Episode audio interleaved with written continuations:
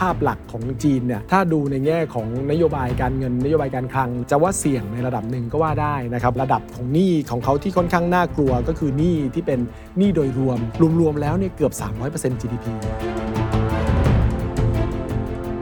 อดีตคณะกรรมการนโยบายการเงินของธนาคารกลางจีนเขาพูดคำหนึ่งซึ่งผมฟังแล้วก็ค่อนข้างตกใจ เขาออกมายอมรับว่าประเทศจีนเนี่ยเกิดสิ่งที่เรียกว่า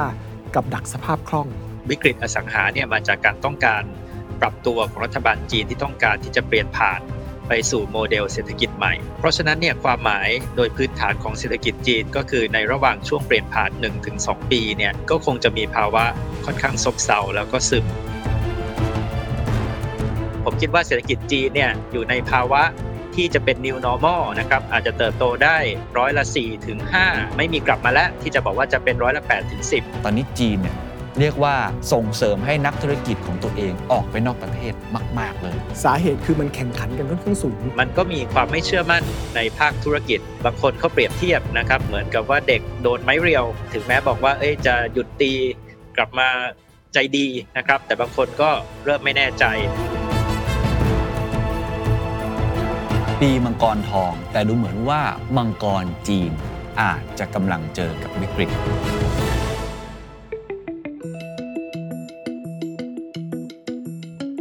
This is the Standard Podcast. The Secret Sauce Executive Espresso สวัสดีครับ ผมเคนนักคริน และนี่คือ The Secret Sauce Executive Espresso สรุปความเคลื่อนไหวในโลกเศรษฐกิจธุรกิจแบบเข้มข้นเหมือนเอสเปรสโซให้ผู้บริหารอย่างคุณไม่พลาดประเด็นสำคัญ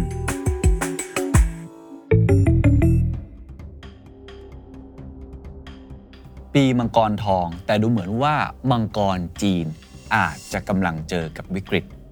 เศรษฐกิจของฮ่องกงที่ครั้งหนึ่งเป็นศูนย์กลางการเงินของโลก ตอนนี้อาจจะเจอวิกฤตต้มยำกุ้ง ตอนนี้สถานการณ์การเงิน หรือว่าสถานการณ์เศรษฐกิจโลกครับ ทุกคนพุ่งเป้าไปที่ประเทศจีนครับ แล้วก็รวมไปถึงฮ่องกงซึ่งถือได้ว่าเป็นส่วนที่สำคัญมากของเศรษฐกิจจีน เพราะอะไร เพราะตอนนี้มีหลายข่าวมากมายเหลือเกินครับ ที่เป็นสัญญาณบ่งบอกว่าเขากำลังประสบปัญหา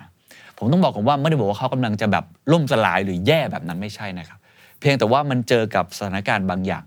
ที่ทำให้การเติบโตมันอาจจะไม่ได้เหมือนในอดีต หรือมีสิ่งที่เรียกว่าการเปลี่ยนแปลงเชิงโครงสร้างครั้งใหญ่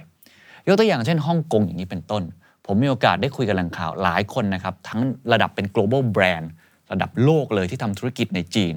มื่อถามว่าฮ่องกงตอนนี้เป็นอย่างไร ทุกคนจะสายหัวเหมือนกัน แล้วบอกว่าแบดนะแล้วบอกว่าอาจจะแย่กว่านี้อีกไปเรื่อย ๆ ธุรกิจอาหารในฮ่องกงถ้าใครได้ไปในช่วงหลังโควิดจะเห็นว่ามันไม่เหมือนเดิมนะครับเชฟต่างๆ ที่เราเคยเอนจอยเนี่ยบางทีเขาเริ่มย้ายออกไป แล้วก็มีข่าวเรื่องของนักธุรกิจจีน หรือว่านักธุรกิจฮ่องกงที่พอมีกำลังซื้อเนี่ยออกมาข้างนอกประเทศของเขา แล้วก็ไปซื้ออสังหาริมทรัพย์ในหลาย ๆ แห่งนะฮะ ประเทศไทยก็เป็นหนึ่งในบทหมาย ซึ่งผมคิดว่าประเด็นนี้น่าสนใจ เพราะว่าอะไร เพราะว่าจีนนั้นเป็นเศรษฐกิจที่มีขนาดใหญ่ที่สุดแห่งหนึ่งของโลก และมีความสัมพันธ์สูงกับประเทศไทยมาก โดยเฉพาะเรื่องของการนำเข้าสินค้าและการส่งออก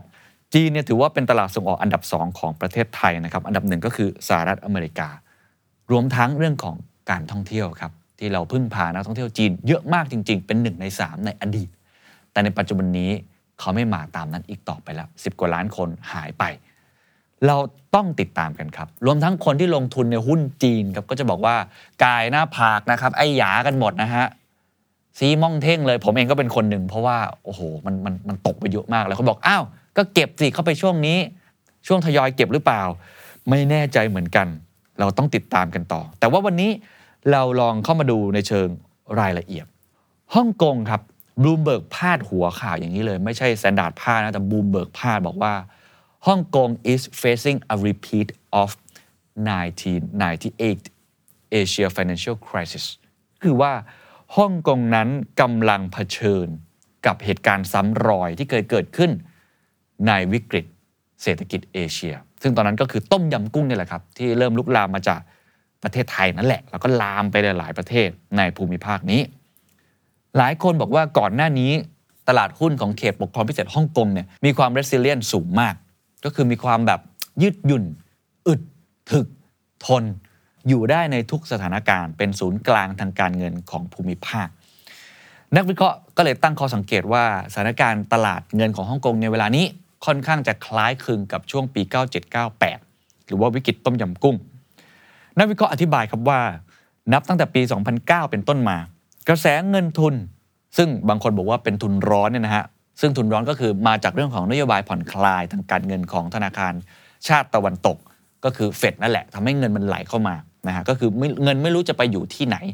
มันอาจจะไม่ใช่เงินที่เป็นเงินแบบค่อนข้างจะ stable หรือว่า healthy จริง ๆ ก็ไหลเข้ามาสู่ฮ่องกงอย่างต่อเนื่องตั้งแต่ปี 2009 ทุนเหล่านี้หวังที่จะเข้าใกล้จีนครับเพราะฮ่องกงก็เป็นส่วนหนึ่งของจีนเนาะ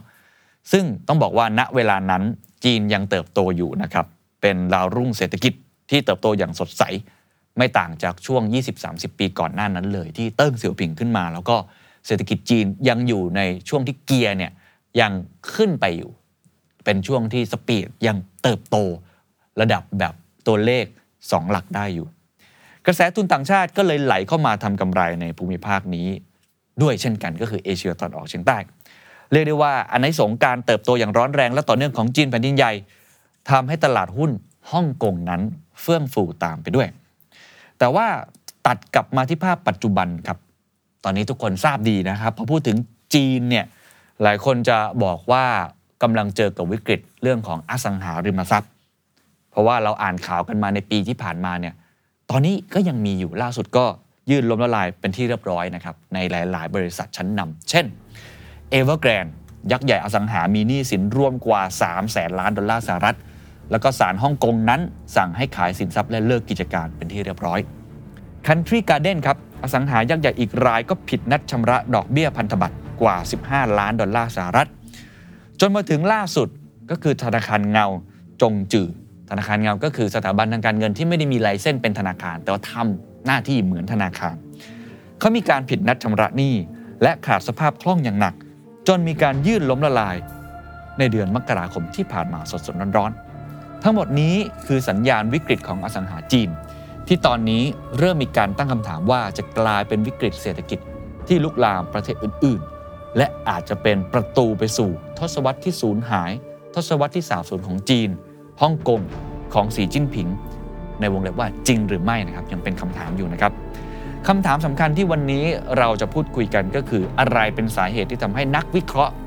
มองคล้ายๆกัน เริ่มจับสัญญาณการขยายตัวของวิกฤตครั้งนี้ แล้วบางคนที่อาจจะไม่ได้อยู่ในวงการการเงินอาจจะสงสัยว่าฮ่องกงมันดูวิกฤต แล้วทำไมไปเกี่ยวอะไรกับจีนด้วย รวมทั้งเศรษฐกิจไทยต้องจับตาอย่างไร ผมจะมีการพูดคุยกับผู้เชี่ยวชาญ แล้วเดี๋ยวจะปล่อยเสียงให้ฟังเป็นช่วงๆครับ ช่วงแรก เราอยากจะปูพื้นฐานแบ็กกราวด์กันสักเล็กน้อยครับจะทำให้เข้าใจบริบทและอ่านข่าวได้เข้าใจมากขึ้น คือความสัมพันธ์ทางเศรษฐกิจ ระหว่างจีนและฮ่องกงก็เราท่องกันมาตั้งแต่เด็กนี่ยใช่ไหมฮะหนึ่งประเทศ 2 ระบบครับ ทีนี้เราไปดูตลาดทุนที่สำคัญของจีนและฮ่องกงกัน คนที่เล่นหุ้นซื้อกองทุนก็จะรู้อยู่แล้วนะครับ อันแรกก่อนก็คือเซินเจิ้นคอมโพเนนต์นะฮะเป็นบริษัท 500 บริษัทที่จดทะเบียนในตลาดเซินเจิ้น ถ้าเทียบแบบ year on year เนี่ยก็จะค้นพบว่าลดลงไป 31%แล้วครับ อีกตลาดหุ้นหนึ่งครับ ก็คือตลาดหุ้นเซี่ยงไฮ้ครับ มีการปรับตัวลดลงไป 15% year on year เช่นเดียวกัน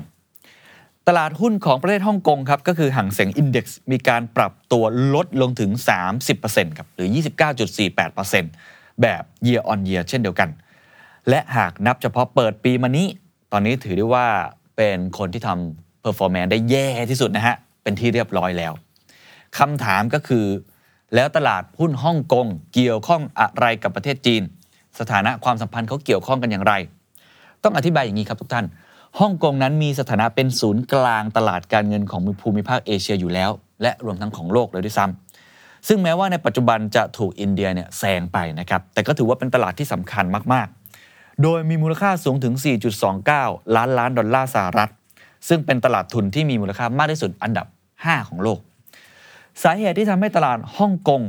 สุดตัวหนักมากขนาดนี้ เพราะนอกเหนือจากสถานะกันเป็นศูนย์กลางตลาดการเงินของเอเชียแล้วยังมีอีกสถานะสำคัญอย่างหนึ่งครับ ที่จะเกี่ยวข้องกับประเทศจีนคือเป็นเกตเวย์ทูไชน่าเป็นประตูไปสู่ประเทศจีนครับ ปัจจุบันฮ่องกงนั้นปกครองโดยประเทศจีนในฐานะเขตปกครองพิเศษ ที่เรียกว่า 1 ประเทศ 2 ระบบนับตั้งแต่ปี 1997 ครับที่ทางรัฐบาลสหรัฐอาณาจักรนั้น ส่งคืนเขตปกครองพิเศษฮ่องกงแก่รัฐบาลจีนแผ่นดินใหญ่ ภายใต้สัญญาว่ารัฐบาลจีนจะให้เสรีภาพและความเป็นอิสระแก่ฮ่องกงเป็นเวลา 50 ปีนั่นหมายความว่าสำหรับประเทศต่างๆ ที่อยากสนใจในจีนฮ่องกงนั้นมักจะเป็นด่านแรกๆเสมอ เพราะว่ามีนโยบายต่างๆ ที่ผ่อนคลายมากกว่าเนื่องจากเขตปกครองพิเศษ ภาษงภาษา กำแพงต่างๆ นานา ที่จริงๆในจีนเขาก็เปิดมากขึ้นนะครับ แต่ว่าฮ่องกงนั้นถือว่าสะดวกสบายมากสำหรับคนที่สื่อสารภาษาอังกฤษได้ ถือได้ว่าเข้ามาแบบไม่ได้ยากมากนัก ก็ทำให้สภาพตลาดหุ้นและเศรษฐกิจของฮ่องกงจะขึ้นอยู่กับสภาวะของเศรษฐกิจจีนไปโดยปริยาย ซึ่งต้องบอกว่าก่อนหน้านี้นั้นตลาดฮ่องกงมีความถึกเป็นอย่างมาก ผ่านทั้งวิกฤตต่างๆ มามากมายก็ยังอยู่แนวหน้าของโลก เช่น หากย้อนกลับไปในช่วงวิกฤต Lehman Brothers หรือว่า Hamburger Crisis 2008 ฮ่องกงได้รับผลกระทบค่อนข้างน้อยครับเนื่องจากได้รับความคุ้มครองจากเศรษฐกิจจีนที่กำลังเติบโต มองจากอะไร มองจากอุตสาหกรรมการเงินในฮ่องกงครับซึ่งถือว่ามีพนักงานจำนวนมากนะครับเขามีการ lay off พนักงานเพียงแค่ 7.7%เท่านั้น เมื่อเทียบกับภาพรวมอยู่ที่ 13%แต่ว่าความแข็งแกร่งที่เกิดขึ้นในอดีตจากวิกฤตอาจจะไม่เป็นดังกล่าวแล้วนะครับ เพราะว่าตอนนี้ก็จะเห็นได้เลยว่า อุตสาหกรรมการเงินของฮ่องกงนั้น ไม่ค่อยดีสักเท่าไหร่ เนื่องจากหนึ่งผมคิดว่าก็เกี่ยวข้องมากๆนะครับกับเรื่องของการประท้วงต่างๆ ในช่วงเวลานั้น แล้วก็มีหลายคนย้ายออกมาค่อนข้างมาก หรือว่าการเปิดประเทศอีกครั้งของจีนเนี่ยที่ตอนแรกเนี่ยเขาคาดหวังว่ามันจะปลดปล่อยพลังของผู้บริโภคนะครับออกมาเป็นกำลังซื้อ แล้วก็พาทุนให้หลั่งไหลเข้าสู่ตลาดฮ่องกงแต่ก็อย่างที่หลายคนทราบ จีนก็ไม่ได้กลับมาแบบนั้นรวมทั้งก็บริโภคกันเองภายในค่อนข้างเยอะ สังเกตจากประเทศไทยนั่นแหละนักท่องเที่ยวจีนก็ไม่ได้มาตามเป้า ดัชนีห่างเสงนะครับของฮ่องกงเนี่ยมีแรงเทขายออกมาอย่างต่อเนื่องท่ามกลางการเตรียมพร้อมของบรรดานายธนาคารและเหล่าเทรดเดอร์ เพื่อทำใจเผชิญกับกรณีที่เลวร้ายที่สุด นักวิเคราะห์บางส่วนเนี่ยมองว่ากรณีเลวร้ายครั้งนี้อาจจะหนักหนาสาหัสเหมือนกับวิกฤตต้มยำกุ้งเลยด้วยซ้ำเลยนะครับ ทีนี้พอพูดถึงวิกฤตของฮ่องกงแล้ว เราต้องมาดูกันต่อครับว่าอะไรล่ะที่เป็นสาเหตุ สาเหตุก็คือจีนครับ แล้วจีนนั้นมีปัญหาอะไรที่ส่งผลมาถึงฮ่องกงวิกฤตก็มีหนี้ก็ตึงตัว เศรษฐกิจก็ไม่สามารถกระตุ้นได้อย่างเต็มที่ อันนี้น่าจะเป็นบทสรุปอย่างหนึ่งนะครับ เราเลยลงรายละเอียดเรื่องประเทศจีนกันสักเล็กน้อย ปัจจุบันการที่เศรษฐกิจจีนนั้นฟื้นตัวช้า กว่าที่หลายคนคาด และเผชิญกับสารพัดวิกฤตนะครับโดยเฉพาะในภาคอสังหาริมทรัพย์ ก็ทำให้ตัวเลข GDP นั้นไม่ได้เติบโตก้าวกระโดดเหมือนในอดีต ก็กลับมาที่ประมาณ5%นะครับซึ่งเหตุการณ์นี้ก็ไม่ใช่เรื่องแปลกที่ทำให้มันจะส่งผลกระทบต่อเรื่องของฮ่องกงนั่นเองนะครับ คือถ้ามองภาพใหญ่นะครับผมในเรื่องของจีนเนี่ยช่วงหลังๆนี้เขาแย่ลง เพราะว่าทั้ง การที่เขาทำตัวเอง แล้วก็ทั้งเรื่องของอสิ่งที่หลีกเลี่ยงไม่ได้ก็คือเรื่องของตัวโควิดนะซึ่งเป็นโรคนะฮะเรื่องของโควิดนะฮะอย่างที่เราทราบกันก็พอล็อกดาวน์เนอะก็จริงๆก็เกิดจากในประเทศเขาเนี่ยแหละ แล้วก็พอลามไปทั่วโลกเนี่ยก็เกิดการล็อกดาวน์ขึ้น นโยบายที่แตกต่างกันระหว่างตัวจีนกับทางฝั่งของที่อื่นก็คือเขาใช้ Zero COVID ก็คืออปิดเลยนะครับผมแล้วก็จนกว่ากระทั่งสถานการณ์เนี่ยมันมันดีขึ้นนะครับค่อยๆ เปิดใหม่ ฉะนั้นภาพตัวนี้มันค่อนข้างนานกว่าที่อื่น พอเป็นภาพเช่นนั้นเนี่ยตัวเรื่องของเศรษฐกิจจีนก็เลย พอมันล็อกดาวน์ยาวนานเดี๋ยวก็เปิดเดี๋ยวก็ปิดเดี๋ยวก็เปิดเดี๋ยวก็ปิดเนี่ยภาคการผลิตเขาเลยมีปัญหานะครับบริษัทเนี่ยแน่นอนมันตั้งอยู่นานๆมันไม่ได้หรอกนะเครื่องมือเครื่องจักรอะไรต่างๆ มันก็เรียกว่าเจ๊งไปล้มละลายไปนะครับผมมันก็ทำให้ตัวเรื่องของ ฝั่งด้านแรงงานที่เด็กจบใหม่ที่จะเข้ามาซึ่งปีปีหนึ่งนี่มหาศาลมากนะฮะจะเข้ามาสู่กำลังแรงงาน ซึ่งส่วนใหญ่คนจีนเด็กเก่งๆ ก็จะเรียนวิศวะกันใช่ไหมก็ตกงานนะอัตราการว่างงานของของหนุ่มสาวก็เลยสูงมาก 20 กว่าเปอร์เซ็นต์จนกระทั่งเขามันสูงจนกระทั่งเขาต้องยกเลิกการรายงานตัวเลขตัวนี้ไปนะครับผมนะนอกจากนั้นก็คือในเรื่องของนโยบายของ คุณประธานาธิบดีสีจิ้นผิงเองนะซึ่งซึ่งเป็นนโยบายที่ดูในเรื่องของเสถียรภาพมากกว่าการเติบโตที่เรียกว่า common prosperity นะครับผมไอ้ตัวนี้ก็คืออให้เกิดความเท่าเทียมเสมอภาคกันเป็นเป็นหลักฉะนั้นฉะนั้น sector ที่โตไวๆ พวกเซกเตอร์ที่เกี่ยวข้องกับ e-commerce sector ที่เกี่ยวข้องกับ fintech sector ที่เกี่ยวข้องกับอสังหา หรือไอ้ sector ไหนที่มีความเสี่ยงกับเสถียรภาพอย่างเรื่องของเกมเกิมอะไรเงี้ยเขาก็ค่อนข้างคุม และ sector พวกนี้ถือว่าค่อนข้าง มีความการเติบโตค่อนข้างสูง เพราะมันเป็นภาพของเศรษฐกิจเลย เมื่อเศรษฐกิจใดที่เติบโตมากขึ้นจากภาคเกษตรมันจะไหลมาสู่อุตสาหกรรม จากอุตสาหกรรมมันจะไหลเข้าสู่บริการ ภาคตัวนี้คือภาคบริการมันก็เลยไม่ไม่ไม่ฟื้นนะครับผมมันก็เลยกลายเป็นว่าที่ควรจะดีๆอยู่มันก็เลยมีปัญหาขึ้นนะครับผมอันนี้ก็คือภาพในเรื่องของนโยบายของรัฐ รวมไปถึงนโยบายตัวหนึ่งที่เรียกว่า dual circulation อันนี้คือที่เขาเรียกว่า 2 วัฏจักร 2 วงกลมอะไรต่างๆเนี่ยหลักๆก็คือการหลังจากที่เขาโดนเเรื่องของสงครามเย็นจากทางฝั่งของอเมริกาทางฝั่งของยุโรปใช่ไหมครับผมเขาก็เลยคิดว่าโอเค ถ้าอย่างนั้นเนี่ยเขาเรื่องของการค้าเรื่องของการมีความเชื่อมโยงกับต่างประเทศเนี่ยเขาจะน้อยลงเขาจะผลิตทดแทนการนำเข้า แล้วก็รวมไปถึงเรื่องของการผลิตเพื่อส่งออกอะไรต่างๆ ซึ่ง ก็ดีในจุดนี้ แต่พอยเพราะว่าโดนในเรื่องของสงครามการค้า โดนสงครามอะไรต่างๆ จากฝั่งของของอเมริกาด้วยของยุโรปด้วยที่เรียกว่า de-risking China de-risking เนี่ยก็เลยทำให้ทั้งเงินที่ลงทุนไหลเข้ามาในประเทศเอง หรือว่าภาพในเรื่องของออการผลิตอะไรต่างๆ ที่บางทีมันต้องใช้ความเชื่อมโยงเรื่องของ supply chain ต่างๆ เองมันก็มันก็มีปัญหามากขึ้น พวกภาพเหล่านี้นะครับผมรวมไปถึงประเด็นหลักที่สุดก็คือเรื่องของ ภาคอสังหา ซึ่งก็คือจริง ๆ ก็คือหนึ่งในเอ่ออยู่ใน common prosperity แหละ ที่เขาต้องการที่จะไม่ให้อสังหาเนี่ยเป็นสิ่งที่ใช้เก็งกำไร แต่เป็นภาคในเรื่องของการที่จะบ้านเนี่ยต้องเป็นที่อยู่อาศัยประธานาธิบดีสีจิ้นผิงเนี่ยเน้นในจุดนี้จริง ๆ ก็เลยกลายเป็นว่าในช่วงก่อนหน้าเนี่ยก็เกิดสิ่งออกมาตรการที่ว่า three red lines นะฮะก็เป็นมาตรการที่ไปคุมโดยหลักก็คือคุมในเรื่องของสินเชื่อ คุมในเรื่องของสภาพคล่อง ถ้าธุรกิจภาคสังหาไหนที่มีปัญหามากนะครับผมมีการกู้ยืมเงินเกินตัวอะไรต่างๆเนี่ยก็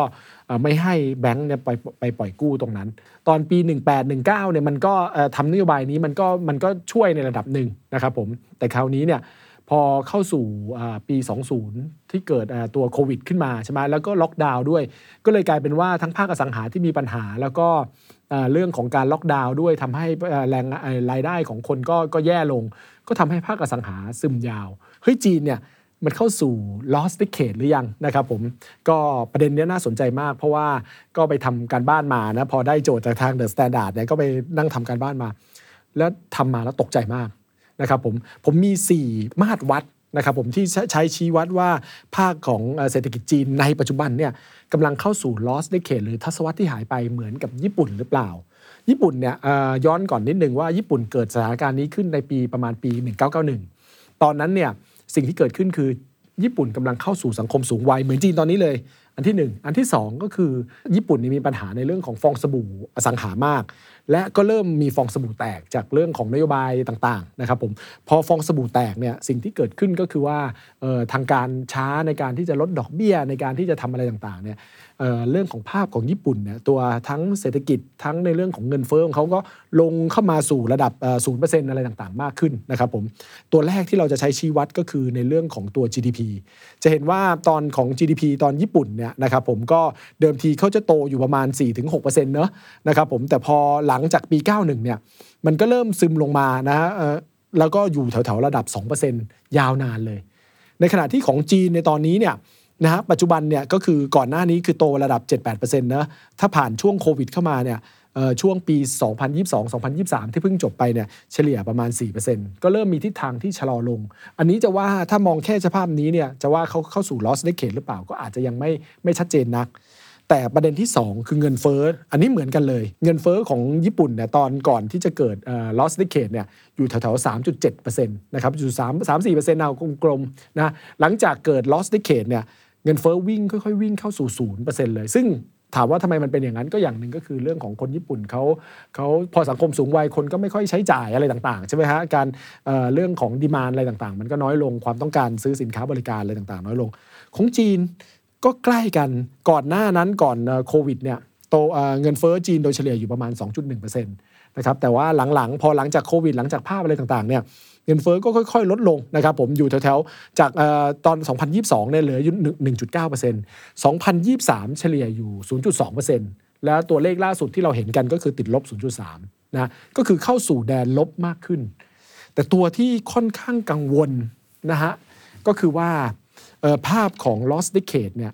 ถ้าเราดูในเรื่องของการเติบโตของ GDP ก็คือภาพเศรษฐกิจใหญ่เนี่ยอาจจะยังไม่ไม่เห็นภาพมากนะัก จริง ๆ คือต้องดู ตรงๆ คือรายได้ต่อคนรายได้ต่อหัว ว่าเขาเติบโตเท่าไหร่มันคือเงินในกระเป๋ามันคือการจับจ่ายเลย ที่น่ากลัวน่าตกใจคือว่าในช่วงปีก่อนที่จะเกิดเรื่องของ loss decade อย่างในกรณีของญี่ปุ่นเนี่ยเขาเกิดประมาณปี 9192 ใช่ไหมก่อนหน้านั้น 15 ปีเนี่ยการเติบโตของรายได้ต่อหัวของคนญี่ปุ่นเนี่ยเติบโตดีมาก วิ่งไปเอากลมๆ คือโตประมาณปีละ 8.2 8.3% ของจีนไล่จากปี 2023 ถอยไปประมาณ 15 ปีนะไป 2009 แถวนั้นเนี่ยแล้วก็ไล่ตีขึ้นมาเนี่ย GDP ต่อหัวของคนจีนเนี่ยโตปีละประมาณ 8.4%อัตราแทบจะเดียวกันเลยในการเติบโต แต่ที่น่ากลัวคือวันว่าเข้าสู่สถานการณ์ของ lost decade หรือว่าทศวรรษที่หายไปแล้วนะรายได้ต่อหัวของคนญี่ปุ่น 15 ปีต่อจากนั้นไปโต 0%กลมๆ0ถึง1%นะฮะประมาณ 1.1 นะฮะแต่ถ้ามันขึ้นอยู่กับแล้วแต่ในการจับนะ ถ้าไปจับบางปีเนี่ยกลายเป็นติดลบเลยด้วยซ้ำนะครับผมก็พูดง่ายๆคือแทบจะไม่โตเลยนะ1% 0%บางปีติดลบบางปีเนี่ยก็คือแทบจะไม่โตเลย แล้วถ้าไปดูในภาพนั้นเนี่ยถ้าลิงก์เข้าสู่เรื่องของตลาดเงินตลาดทุนหน่อย หลังจากที่เกิด loss ในเขตไปเนี่ยหุ้นนิเคอีก็ไม่ไปไหนเลยนะครับผมก็วิ่งขึ้นวิ่งลงแล้วก็ 10 กว่า 20 ปีเนี่ยก็ยังอยู่เท่าเดิม เพิ่งมาฟื้นเอาตัวตอนปีนี้แหละ ในในช่วงปีที่แล้วจนรวมถึงปีนี้ที่ยังเติบโตไปได้ เพราะว่าค่าเงินเยนที่อ่อนอะไรต่างๆ โดยสรุปอันนี้คือตัวที่ 3 ที่ที่ค่อนข้างอาจจะต้องจับตานะครับผมว่าถ้ามันเกิด loss decade จริง ๆ หรือว่าคำที่เขาใช้กันเดี๋ยวสมัยนี้เขาใช้กันว่า Japanese i f i c a t i o n นะคือการที่เศรษฐกิจของอที่อื่นๆเนี่ยกลายเป็นเหมือนญี่ปุ่นนะครับผมมากขึ้นก็คือเข้าสู่ภาวะเงินฝืดภาวะเศรษฐกิจตกต่ำซึมยาว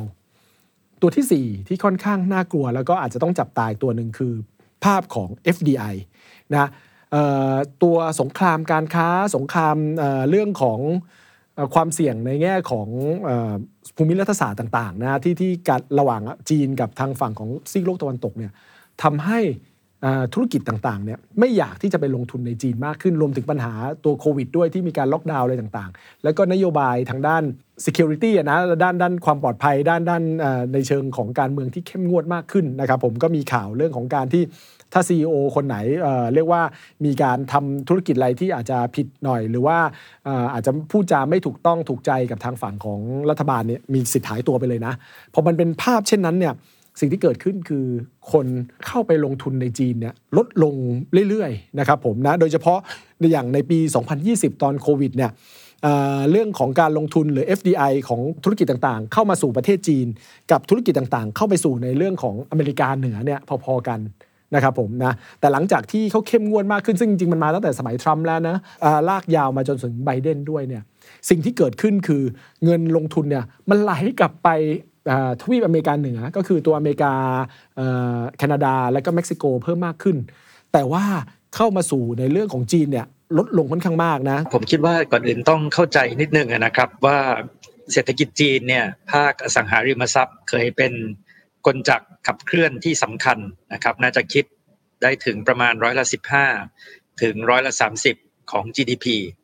ทีนี้พอภาคสังหาริมทรัพย์เนี่ยเกิดปัญหานะครับ ก็ทำให้ตัวกลจักของการเติบโตของเศรษฐกิจจีนเนี่ยสะดุดนะครับ แต่ว่าก่อนหน้านี้มันมีการถามกันมากนะครับว่ารัฐบาลจีนจะเข้ามาอัดฉีดเงิน กระตุ้นเศรษฐกิจขนาดใหญ่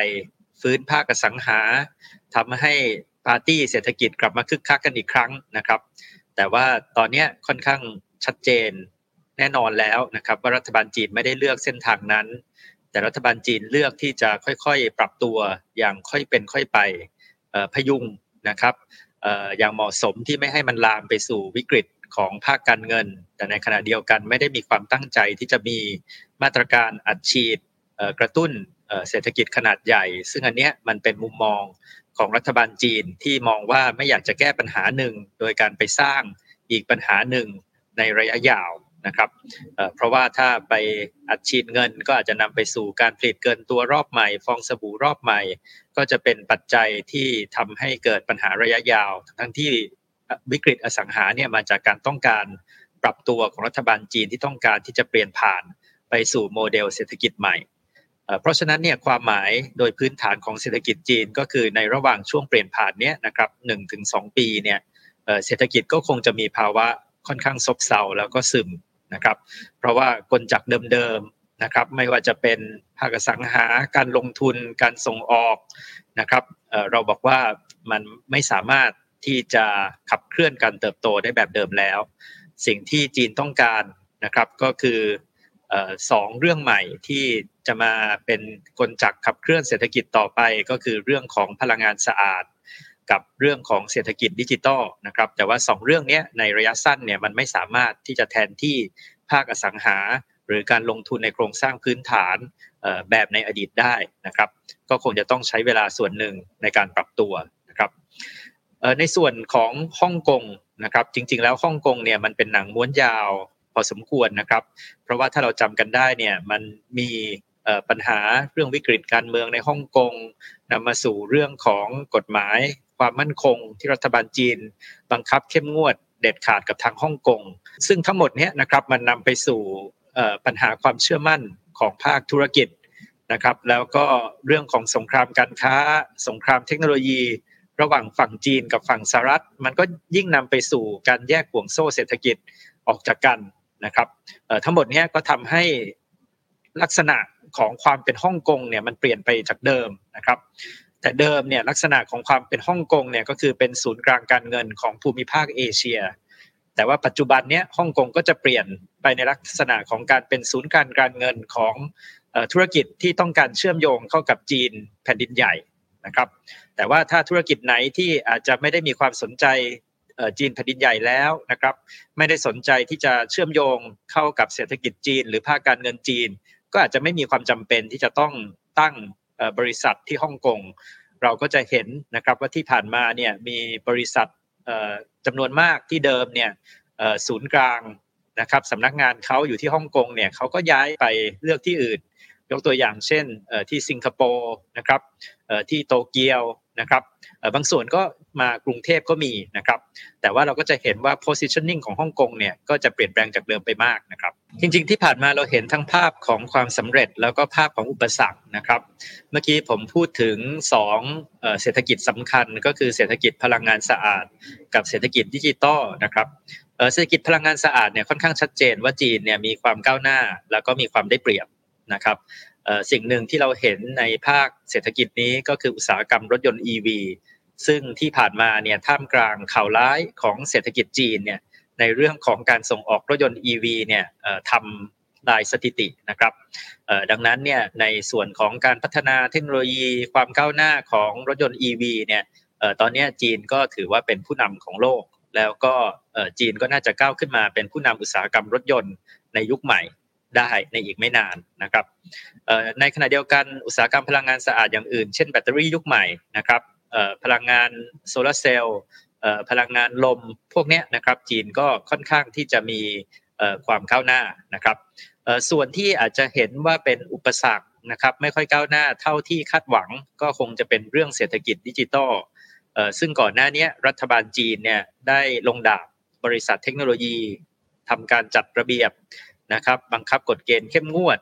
นะครับแล้วก็ในขณะเดียวกันเรื่องนี้ทางสหรัฐอเมริกาเองเนี่ยก็มี breakthrough ใหม่ๆ ยกตัวอย่างเช่นเรื่องของ generative AI Chat GPT นะครับซึ่งก็กลายเป็นเทรนด์ใหม่ในสหรัฐอเมริกานะครับเรื่องเหล่านี้ก็ทำให้เห็นว่าในภาคเศรษฐกิจดิจิทัลเนี่ยมันมีความสะดุดของบริษัทเทคโนโลยีจีนส่วนหนึ่งนะครับ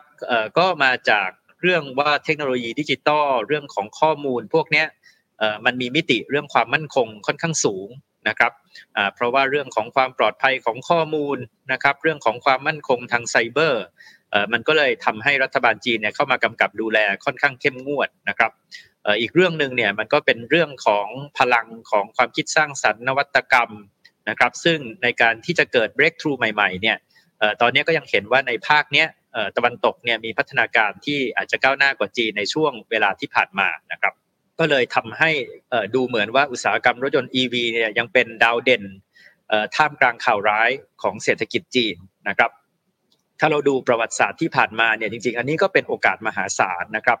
เพราะว่าประเทศที่เคยเป็นมหาอำนาจทางเศรษฐกิจ ส่วนใหญ่ก็คือประเทศมหาอำนาจด้านการผลิตรถยนต์ ไม่ว่าจะเป็นสหรัฐอเมริกา เยอรมันญี่ปุ่นนะครับ แต่ถ้าเราเชื่อว่าในอนาคตรถยนต์มันจะต้องไปสู่รถยนต์ EV อันนี้ก็จะเป็นโอกาสมหาศาลสำหรับจีนนะครับจริง ๆ ถ้าเราดูเนี่ยจีนก็จะมีความแตกต่างหลายอย่างนะครับจากช่วงทศวรรษที่สูญหายของญี่ปุ่นนะครับยกตัวอย่างเนี่ยก็คือจีนยังมีข้อได้เปรียบเรื่องขนาดตลาดนะครับตลาดของจีนเนี่ย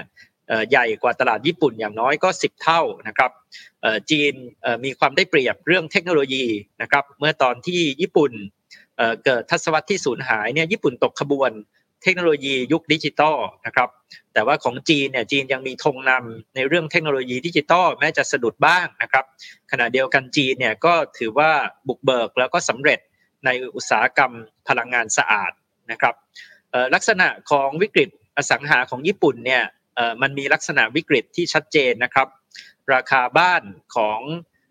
โตเกียวในยุคที่เกิดวิกฤตเนี่ยมัน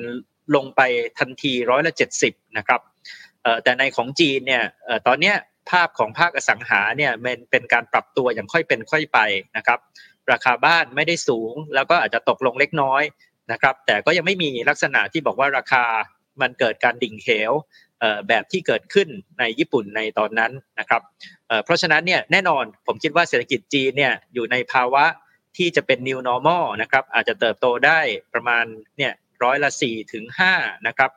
ไม่มีกลับมาแล้วที่จะบอกว่าจะเป็นร้อยละแปดถึงสิบแต่นั่นไม่ได้หมายถึงว่ามันจะเป็นลักษณะ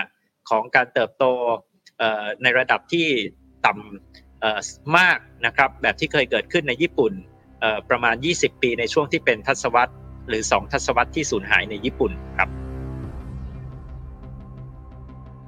อย่างที่เรียนไปนะครับผมว่าตัวฮ่องกงเนี่ยก็การเติบโตก็ค่อนข้างแย่ลงอย่างต่อเนื่องนะครับผมแค่ทั้งก่อนตัวโควิดและหลังโควิด ตอนก่อนโควิดเนี่ยตั้งแต่คืนฮ่องกงคืนให้กับสู่จีนเนี่ยนะครับผมจนถึงปี 2020 ตอนช่วงก่อนโควิดเลยเนี่ยโตเฉลี่ยปีละประมาณ 2.7%ถ้าเทียบกับตัวสิงคโปร์ที่โตปีประมาณ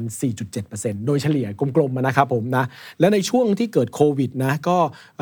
ภาพของฮ่องกงกับสิงคโปร์ก็แย่ใกล้ๆเคียงกันคือติดลบประมาณ 10% นะครับผมนะกลายเป็นว่าในช่วงหลังจากโควิดแล้วเนี่ยนะครับผมก็ตัวฮ่องกงก็ยังเติบโตได้ค่อนข้างต่ำกว่าสิงคโปร์ต่อเนื่องนะครับผมแต่มันปี 2 ปีก็ยังอาจจะดูภาพไม่ค่อยชัดเจนนัก ประเด็นหลักที่น่าสนใจของกรณีของฮ่องกงก็คือว่าไอ้เรื่อง politics หรือว่าการเมืองอย่างที่ผมได้เรียนไปเนี่ยสิ่งที่เกิดขึ้นก็คือว่า ความไม่ชัดเจนมันเริ่มมากขึ้น เพราะว่าในเชิงของการเมืองถึงแม้ว่าจีนเขาบอกว่า เรื่องของการที่จะรวมมาเป็นระบบเดียวเนี่ยมันใช้เวลาอีก 49 ปีเป็น 2047 อะไรต่างๆ ประมาณนี้นะครับผมนะ แต่กลายเป็นว่าด้วยภาพที่ว่าฝั่งของจีนเขาก็ศึกษาว่าเฮ้ยฮ่องกงเนี่ยในช่วงที่ผ่านมาเนี่ยเติบโตได้ด้วยอะไรยังไง แล้วก็เรียนแบบนะครับผมรู้ว่าเอ้ยด้านเทคโนโลยีเรื่องการเปิดเสรีอะไรต่างๆ ความเจริญมากขึ้นเนี่ยก็ใช้โมเดลของฮ่องกงมามาใช้กับในฝั่งของจีนเอง โดยเฉพาะ เซินเจิ้นซึ่งเป็นเรียกว่าเมืองที่ติดกับทางฝั่งของฮ่องกง ในช่วงหลังๆ ก็เลยไม่ได้ฝั่งของฮ่องกงเนี่ยก็ไม่ได้เติบโตมากขึ้นเท่าไหร่ แต่เซินเจิ้นเนี่ยก็เติบโตมากขึ้นจากการที่เขาให้ระดมเรื่องของงบประมาณแล้วก็เน้นในเรื่องของการเติบโตต่างๆนะครับผมมีเรื่องของนโยบายเศรษฐกิจเคเศรษฐกิจพิเศษที่สนับสนุนอะไรต่างๆเนี่ยฝั่งของตัวจีนแผ่นดินใหญ่ก็เลยเติบโตค่อนข้างมากขึ้น สถิติที่น่าสนใจของฮ่องกงก็คือว่า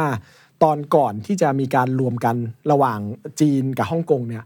ไซส์ของเศรษฐกิจฮ่องกงต่อเศรษฐกิจจีนเนี่ยค่อนข้างสูงนะ 18% 18.5%ตอนนี้เนี่ยเหลือแค่ 2.5%คือมันมันแปลว่าถ้ามองง่ายๆนะมันเหมือนคล้ายๆดูดดูดความมั่งคั่งดูดอะไรต่างๆ มาเลยก็ก็อาจจะไม่ใช่ขนาดนั้นนะแต่ว่าเขาก็เขาก็ไม่ได้ ปล่อยให้มันเติบโตค่อนข้างมากนะครับผมแล้วก็พอดีบังเอิญว่าผมก็เพิ่งไปได้ได้ไปในช่วงปีใหม่ก็ได้ไปเที่ยวที่ฮ่องกงพอดีนะก็ก็ดูเนี่ย รู้สึกความความสนุกสนานหรือว่าความที่น่าอยู่เนี่ยมันมันอาจจะน้อยลงกว่าสมัยก่อนนะสมัยก่อนเราจะรู้สึกเศรษฐกิจเขาค่อนข้างมีมีพลวัตมีความสนุกสนานเราไปเเดินช้อปปิ้งช้อปปิ้งถนนจิมซาจุยเนี่ยนะก็ก็จะเห็นภาพว่าในเรื่องของตัวการใช้จ่ายการช้อปปิ้งนี่ค่อนข้างเยอะ ตอนนี้ต่อให้เรื่องของเอ่อ facility หรือว่าสาธารณูปโภคอะไรต่างๆ มันค่อนข้างดีขึ้นนะตึกรามบ้านช่องค่อนข้างดี แต่ว่าก็เงียบๆเหงาๆ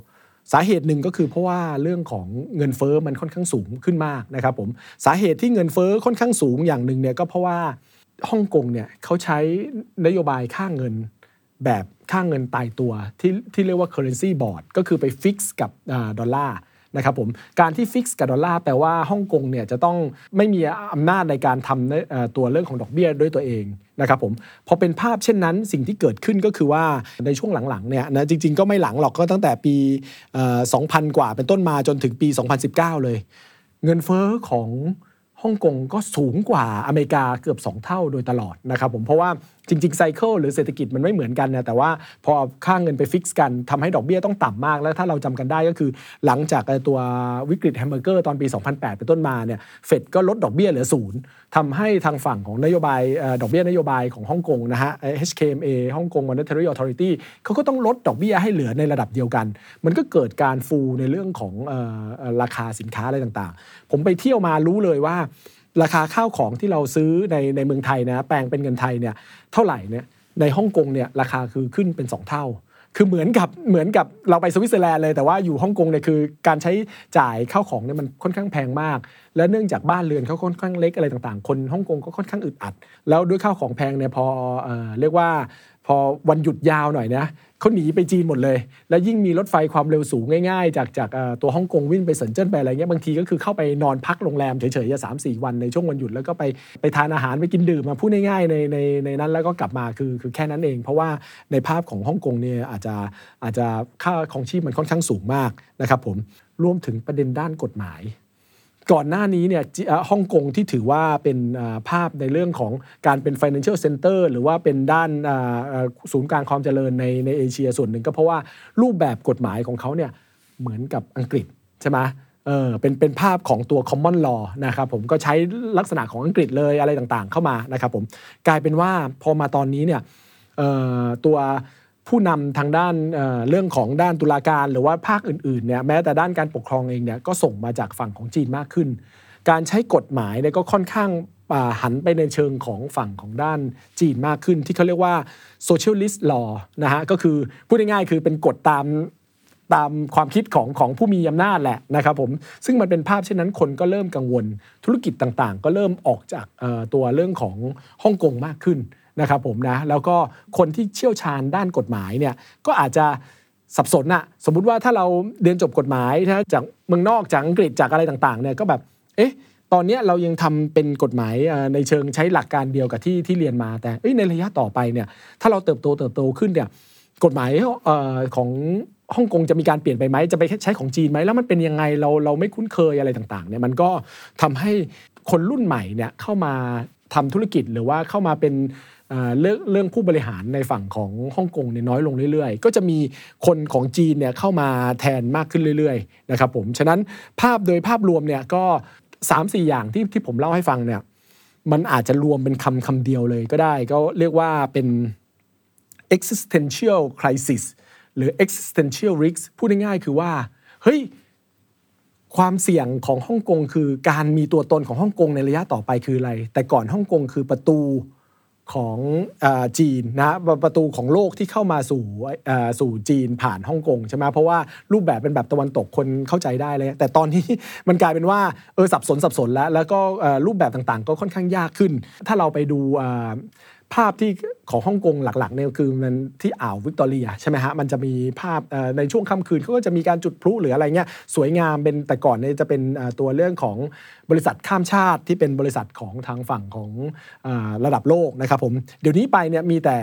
ของจีนนะธนาคารจีนซิติก หรือว่าอะไรต่างๆเทนเซ็นไชน่าโมบายอะไรต่างๆเนี่ยเข้ามาโฆษณาหรือว่าเข้ามาตั้งมากขึ้นนะตึกใหญ่ๆ ที่เป็นตึกที่เป็น financial center ของเขาเนี่ยก็คนจีนก็กลายเป็นธุรกิจของจีนมากขึ้นนะครับผมภาพมันก็ค่อยๆ เปลี่ยนไป ซึ่งมันก็จะทำให้ประเทศอย่างฮ่องกงก็ค่อยๆถอยลงหรือ decline นะผมผมผมเรียกว่าเป็น a country in decline อะคือแบบกำลังลดน้อยถอยลงมากขึ้นครับผมครับ โดยสรุปก็คือสถานการณ์ของจีนตอนนี้ดูเหมือนว่านอกจากจะมีวิกฤตอสังหาริมทรัพย์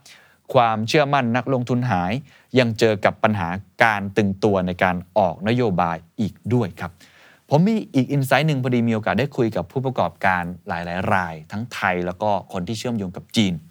เขาบอกว่าค่อนข้างตื่นตัวมากว่า ตอนนี้จีนเนี่ยเรียกว่าส่งเสริมให้นักธุรกิจของตัวเองออกไปนอกประเทศมาก ๆเลย คล้าย ๆ กับญี่ปุ่นก็เหมือนกัน คือเขามองว่ากำลังซื้อของตัวเองแม้ว่าจะไม่อยากให้นักท่องเที่ยวของเขาหรือว่าผู้บริโภคของเขาได้ออกไปนอกประเทศในทางหนึ่งแล้วนะครับ เพื่อกระตุ้นให้เกิดการใช้จ่ายก็คือ dual circulation นั่นแหละ แต่ในขณะเดียวกันดูเหมือนว่ามันไม่พอ คือธุรกิจจีนจำเป็นต้องได้รับกำลังซื้อมากกว่านี้ ถึงจะเติบโตได้เหมือนที่เคยทำได้ในอดีต ก็เลยมีการส่งเสริมให้นักธุรกิจจีนออกมานอกประเทศมากขึ้น ก็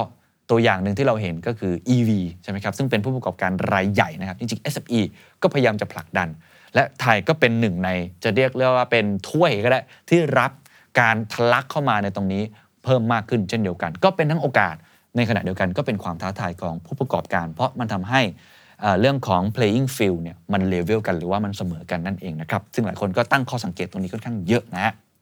คือคือเศรษฐกิจเนี่ยนะครับมันเป็นวงจรนะครับ ตอนนี้เกิดปัญหาภาคอสังหานะครับก็คืออสังหาราคาไม่เพิ่ม แล้วก็ราคาอาจจะตกด้วยเนี่ยคนจีนซึ่งส่วนใหญ่เนี่ยนะครับ ถือครองทรัพย์สินในภาคสังหาสูงมากเนี่ยเขาก็ย่อมรู้สึกว่าความมั่นคง ความร่ำรวยของเขาเนี่ยน้อยลง มีความไม่ปลอดภัยมีความไม่มั่นคงในอนาคตสูงขึ้น ทุกคนตอนนี้ก็เข้าโหมดรัดเข็มขัด เข้าโหมดประหยัด เข้าโหมดว่าถ้าไม่จำเป็นต้องใช้เงินก็เก็บไว้ก่อนนะครับ สิ่งที่เกิดขึ้นมันก็กระทบกับเรื่องของความเชื่อมั่นพลังการบริโภคนะครับเมื่อดีมาน้อยภาคการผลิตก็ผลิตน้อย หรือผลิตของก็เหลือนะครับผลิตเกินตัวมากอะก็จำเป็นที่จะต้องหาตลาดในการที่จะส่งออกสินค้าเหล่านี้นะครับหรือว่าลดราคาสินค้ามันก็เป็นวงจรสืบเนื่องกันไปนะครับเมื่อเกิดปัญหาการบริโภคฝืดก็เกิดปัญหา คนก็ไม่ลงทุนนะครับมันก็หมุนกลายเป็นวงจรที่ขาลงของทางเศรษฐกิจจีนนะครับดังนั้นเนี่ยแน่นอนนะครับในช่วงนี้เนี่ยผู้ประกอบการจีนก็จะมีความรู้สึกว่าเศรษฐกิจฝืดเคืองเศรษฐกิจไม่ใช่ขาขึ้น ไม่ใช่เศรษฐกิจรุ่งเรืองเหมือนในอดีต ตลาดภายในจีนนะครับพลังการบริโภคก็มีปัญหา นะครับคนจีนก็รัดเข็มขัด พลังการบริโภคจีนก็ไม่กลับมานะครับสิ่งเหล่านี้ก็ทำให้มีความพยายามที่ต้องหาตลาดภายนอก หรือโอกาสจากประเทศกำลังพัฒนาเนี่ยมากขึ้นอีกสาเหตุหนึ่งนะครับก็คงเป็นเรื่องสงครามการค้าระหว่างฝั่งจีนกับฝั่งตะวันตก ซึ่งก็ทำให้ผู้ประกอบการจีนธุรกิจจีน แทนที่จะบอกว่าไปลงทุนไปค้าขายตะวันตกก็ทำได้ยากขึ้นเยอะครับ เพราะฉะนั้นเนี่ยเราก็จะเห็นว่ามันก็จะมีการไหลของทุนจีนของธุรกิจจีนของนักลงทุนจีนเนี่ยมาอย่างประเทศกำลังพัฒนามากขึ้นกว่าในอดีตนะครับดังนั้นเนี่ยผมคิดว่าตอนนี้มันเป็นบริบทใหม่ของเศรษฐกิจจีน ซึ่งน่าจะต้องมาคิดทบทวนให้ดีนะครับพยายามที่จะจำกัด ส่วนที่เป็นผลกระทบเชิงลบ ขณะเดียวกันก็ต้องหาโอกาสให้ได้จากบริบทใหม่ที่เปลี่ยนแปลงไปนะครับมันก็ไม่ได้ต่างกันมากระหว่างอยู่ในจีนหรือว่าออกมามากขึ้นนะ สาเหตุคือมันแข่งขันกันค่อนข้างสูง คือคนจีนเขาเป็นหัวการค้าใช่ไหมเขาก็เรื่องของการผลิตการค้าเนี่ยค่อนข้างเก่ง แต่กลายเป็นว่าด้วยคนเก่งหลายคนก็แข่งกันมันก็ทำให้ตัวตลาดเขาค่อนข้างแน่นมาก ถ้าสับด้านการตลาดหรือว่าด้านการบริหารก็เรียกว่าตัวเลดโอเชียน ใช่ไหมฮะ คือแบบโอ้โหมันกัดกันเลือดสาดเลือดเต็มทะเลเลยนะครับผม ฉะนั้นเขาก็หันมาลงทุนมากขึ้นอย่างเราที่เห็นก็คือเรื่องของรถ EV นะที่เข้ามาในในประเทศไทยมากขึ้นก็แบรนด์ของจีนทั้งนั้นเนี่ยก็เป็นภาพอย่างนี้เพราะว่าตลาดของในจีนเนี่ยมันมันแน่นค่อนข้างมากแล้ว แต่ก็โอเคก็มีเครื่องอื่น ๆด้วย ข้อดีของเขาก็คือเขามาด้วยต้นทุนที่เขาค่อนข้างถูกนะแล้วเขาก็อาศัยการ เรียนแบบหรือว่าลอกเรียนนวัตกรรมจากที่อื่นมา ฉะนั้นแล้วก็ใช้คอสที่ค่อนข้างถูกมาเนี่ยมันก็จะทำให้ตัวเรื่องของสินค้าของเขาราคาไม่แพงมาก แน่นอนมันจะตีตลาดผู้ผลิตต่างๆ ตายหมดนะฮะของบ้านเราเนี่ยก็อาจจะมีความเสี่ยงเช่นกัน ถ้าเราไม่สามารถที่จะพัฒนาสินค้าของเราให้ต้นทุนถูก และมีนวัตกรรมที่ดี ตอนนี้เราก็เห็นภาพแล้วแหละว่าผู้ผลิตเราเองบางทีเนี่ยคือไม่ไม่ไม่ไม่ผลิตและนำของจีนเข้ามาขายเลยจะจะถูกกว่านะครับผมมันก็ ข้อดีในระยะสั้นมันคือคอน sumer หรือว่าผู้บริโภคก็ได้ซื้อสามารถซื้อสินค้าได้ในราคาที่ถูกลง แต่ข้อเสียก็คือเรื่องของการที่ตัว ผู้ผลิตในไทยเอง หรือว่าผู้ผลิตในโลเคอลเนี่ยก็จะมีปัญหามากขึ้น เพราะว่าต้นทุนสู้ไม่ได้นะครับผมก็ต้องพิจารณาในจุดนี้ แต่ว่าแน่นอนมันมันเป็นโลกมันก็คือเรื่องของการค้าเสรีนะเราเรามาในจุดนี้ได้เนี่ยเราก็ต้องพัฒนาเนี่ยมันคือการแข่งขันที่มากขึ้น ก็ต้องพัฒนาในเรื่องของโปรดิวเซอร์หรือว่าผู้ผลิตของเราในระบบ production ให้ดีด้วยครับครับ ล่าสุดครับ ซึ่งผมคิดว่านี่เป็นข่าวที่มีนัยยะมาก ๆ ในอดีต ประมาณปี 2 ปีที่ผ่านมา เราจะเห็นอยู่ข่าวหนึ่งตลอดเวลา แล้วผมก็ทำเรื่องนี้มาสักระยะหนึ่งเช่นเดียวกัน ก็คือจีนนั้นคุม จีนนั้นเข้ม จีนนั้นกด จีนนั้นไม่ยอมห้ามนู่นห้ามนี่ เรื่องของบริษัทเกมไม่ให้บริษัทที่ทำธุรกิจที่เขามองว่ามันดูไม่ค่อยจะสมเหตุสมผล ฟองสบู่มากเกินไปแล้วนะครับกวดวิชาเอง ก็พยายามที่จะสกัดกั้นใช่ไหมครับเราได้ยินตรงนี้กันบ่อยมากเลย แต่วันนี้ล่าสุดเลยครับ การประกาศออกมาผ่าน National Press and Publication Administration ก็คือผ่านหน่วยงานทางการของจีนเลย มีการอนุมัติให้เกมออนไลน์ สามารถเปิดให้บริการในประเทศได้อีก 32 เกม จากที่ก่อนหน้านี้รัฐบาลจีนได้มาคุมเข้มตลาดเกมในประเทศอย่างมาก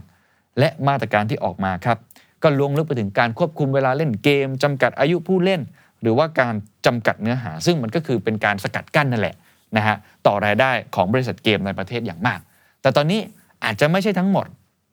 แต่เริ่มมีสัญญาณที่บอกว่าเปิดประตูมากขึ้น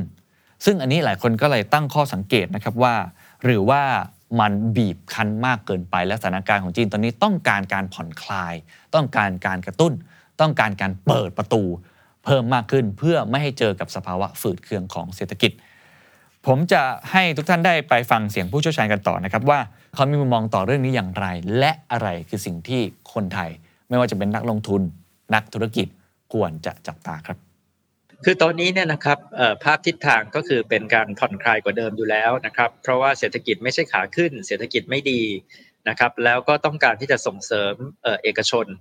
นะครับพวกเราต้องไม่ลืมนะครับว่า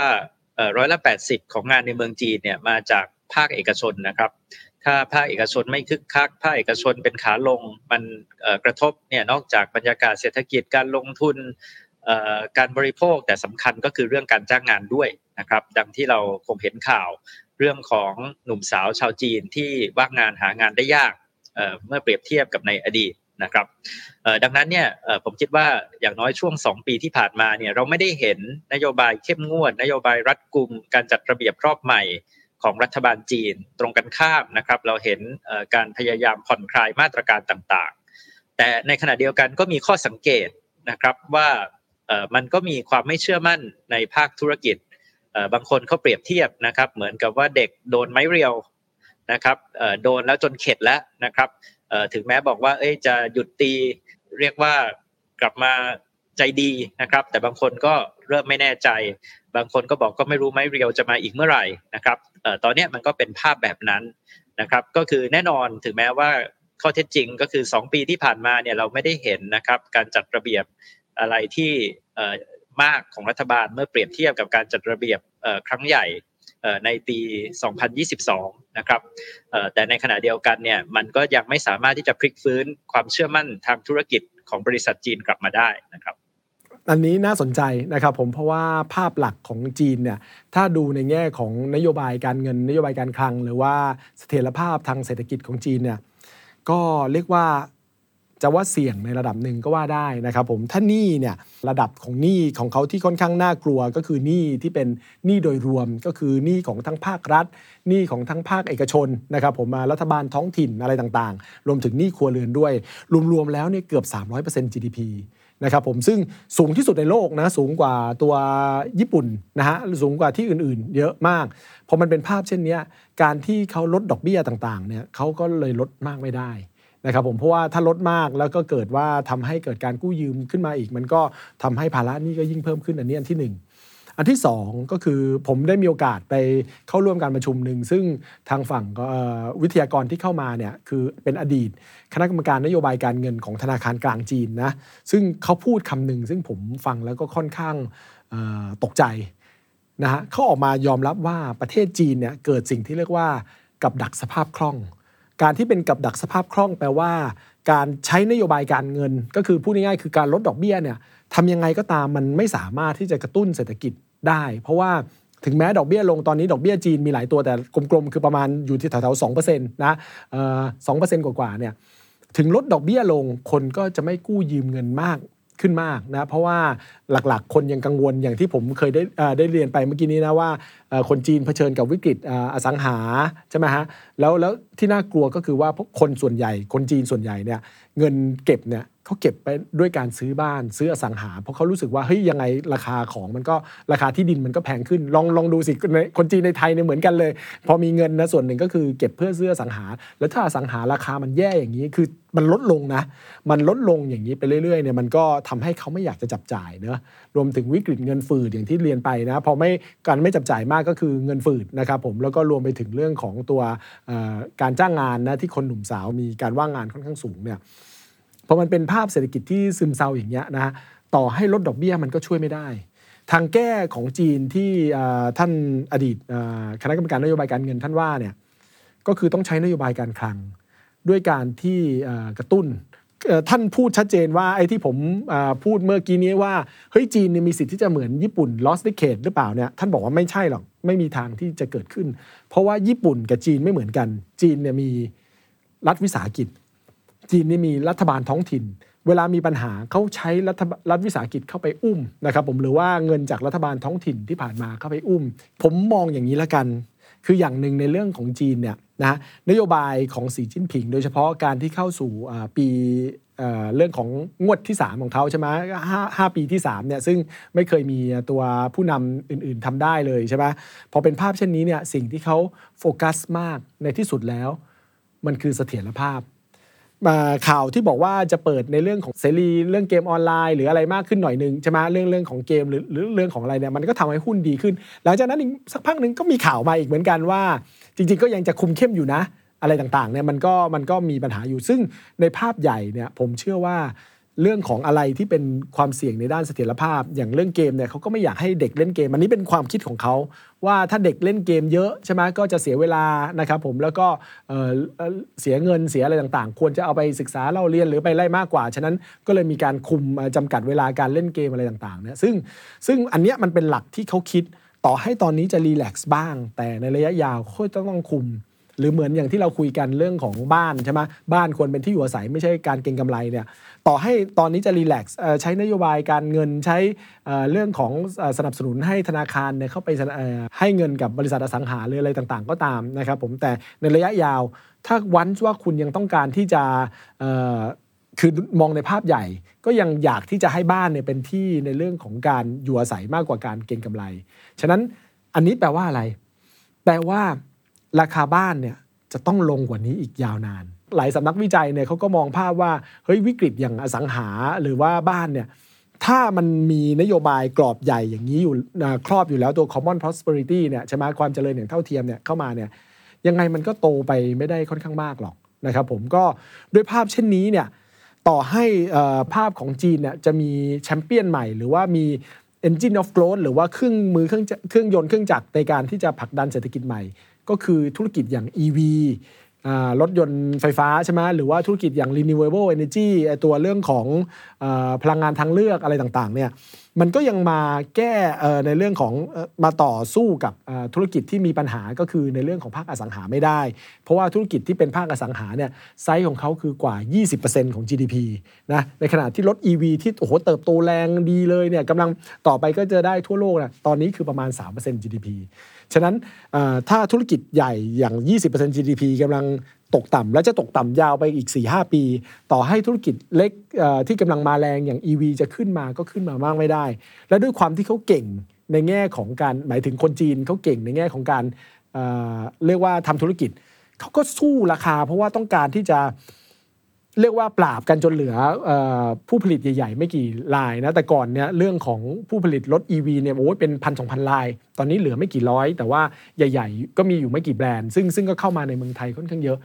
เราจะเห็นการไฟกันสู้กันของธุรกิจแบบนี้อีกอีกพักหนึ่งเหมือนกันนะครับผมก็ทำให้ในภาพรวมผมก็มองว่าทั้งธุรกิจหรือว่านโยบายต่างๆ ที่คุณสีจิ้นผิงออกมาเนี่ย ต่อให้เขาจะรีแลกซ์บ้าง แต่ในภาพยาวก็อาจจะยังไม่ได้ที่จะที่จะผ่อนคลายหมดสัทีเดียว ถ้าเศรษฐกิจมันไม่ได้แย่มาก การกลับมาคุมเข้มของเขาเนี่ยก็ยังจะมีอยู่ต่อเนื่อง อันนี้ในมุมมุมที่มองนะครับผมรวมถึงอีกจุดหนึ่งก็คือว่าธุรกิจที่มันกำลังมีปัญหาใช่ไหมจะเป็นอสังหา หรือว่าธุรกิจอื่น ๆ ที่เขาอย่างพวก tech ต่าง ๆ อะไรเงี้ย ต่อให้บอกว่าจะจะ relax มากขึ้นจะอะไรมากขึ้น แต่ก็ไม่ได้เห็นชัดเจนเลยตอนที่เป็น peak ของธุรกิจอ่าพวกอีคอมเมิร์ซก็คืออาลีบาบาตอนนั้นเขากำลังจะ launch IPO ของ Ant Financial ที่เป็นบริษัทลูกด้านการเงินของเขา ก็หลังจากนั้นก็ก็ไม่ได้ลอนช์แล้วก็จนปัจจุบันก็ยังไม่ได้เกิดขึ้นนะ ต่อให้คุณแจ็คหมาจะดูดีขึ้นจะมามาเมืองไทยมาผัดผัดไทยกับเจ๊ไฝอะไรแล้วอะไรเงี้ยก็ยังก็ยังได้ในระดับหนึ่งแต่ว่าไม่ได้ไม่ได้นั่นมาก ฉะนั้นผมเองค่อนข้างเชื่อว่า สีก็คือสี คุณประธานาธิบดีจิ้นผิงก็ยังจะเป็นอย่างนั้น ถึงแม้จะดูรีแลกซ์บ้าง แต่ในภาพใหญ่เขายังจะเอ่อเน้นในเรื่องของเสถียรภาพมากกว่า ซึ่งมันก็จะกดโกรธในระยะต่อไปเหมือนกันครับผม